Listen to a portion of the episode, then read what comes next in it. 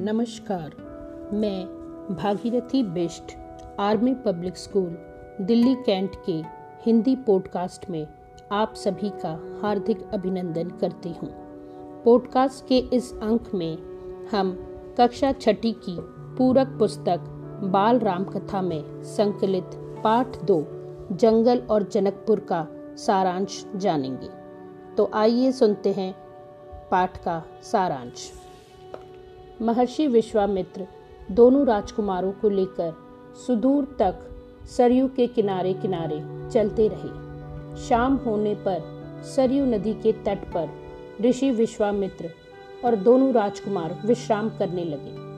उन्होंने वहीं उन दोनों राजकुमारों को बला और अति बला नाम की विद्याएं सिखाई। सुबह उन्होंने यात्रा की शुरुआत की। विश्वामित्र ने दोनों राजकुमारों को रास्ते में पड़ने वाले आश्रमों और स्थानीय इतिहास की जानकारी दी। उन्होंने संगम पर बने आश्रम में विश्राम किया। अगली सुबह उन्होंने नाव से गंगा पार की और घने जंगल में प्रवेश किया। चलते चलते महर्षि ने राक्षसी ताड़का के बारे में बताया, जिसके डर से इस सुंदर वन का नाम ताड़का वन पड़ गया था। राम ने महर्षि की आज्ञा पर धनुष पर प्रत्यंचा चढ़ाई और छोड़ा। ताड़का क्रोध से भरी राम के पास दौड़ी दौड़ी आई। राम ने उस पर बाण चलाया और ताड़का वहीं ढेर हो गई। अगले दिन महर्षि दोनों राजकुमारों के साथ सिद्धाश्रम पहुंचे। पहुंचते ही महर्षि यज्ञ की तैयारी में लग गए। आश्रम की रक्षा की जिम्मेदारी उन्होंने राम और लक्ष्मण को सौंप दी। दोनों राजकुमारों ने यज्ञ पूरा होने तक न सोने का निर्णय लिया। अनुष्ठान के अंतिम दिन सुबाहु और मारीच ने राक्षसों के दल बल के साथ आश्रम पर धावा बोल दिया।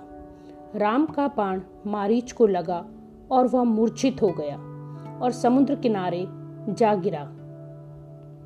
राम का दूसरा बाण सुबाहु को लगा और वह वहीं ढेर हो गया। बाकी सभी राक्षस भाग गए। महर्षि का अनुष्ठान संपन्न हुआ और उन्होंने प्रसन्न होकर राम को गले लगा लिया। अनुष्ठान संपन्न होने पर महर्षि विश्वामित्र राजकुमारों को मिथिला के महाराज जनक के यहाँ स्वयंवर में अद्भुत शिव धनुष दिखाने ले गए। राजा जनक ने विश्वामित्र का स्वागत किया और राजा जनक ने दोनों राजकुमारों का परिचय पाया। राजा जनक ने विश्वामित्र को बताया कि मैंने प्रतिज्ञा की है कि जो भी शिव धनुष पर प्रत्यंचा चढ़ा देगा उसके साथ ही अपनी पुत्री का विवाह करूंगा।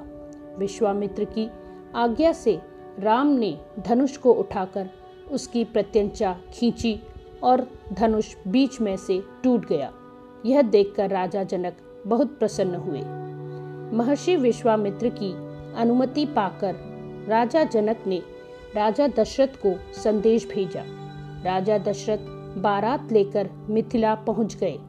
विवाह से पूर्व जनक ने दशरथ से अनुरोध किया कि वे अपनी छोटी बेटी उर्मिला का विवाह लक्ष्मण से तथा अपने छोटे भाई कुशध्वज की दोनों पुत्रियां मांडवी और श्रुतकीर्ति का विवाह भरत और शत्रुघ्न के साथ करना चाहते हैं, जिसे राजा दशरथ ने स्वीकार कर लिया।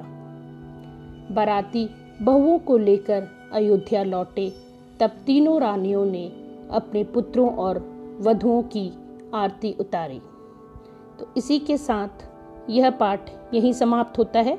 अगले अंक में अब हम नई कथा सुनेंगे।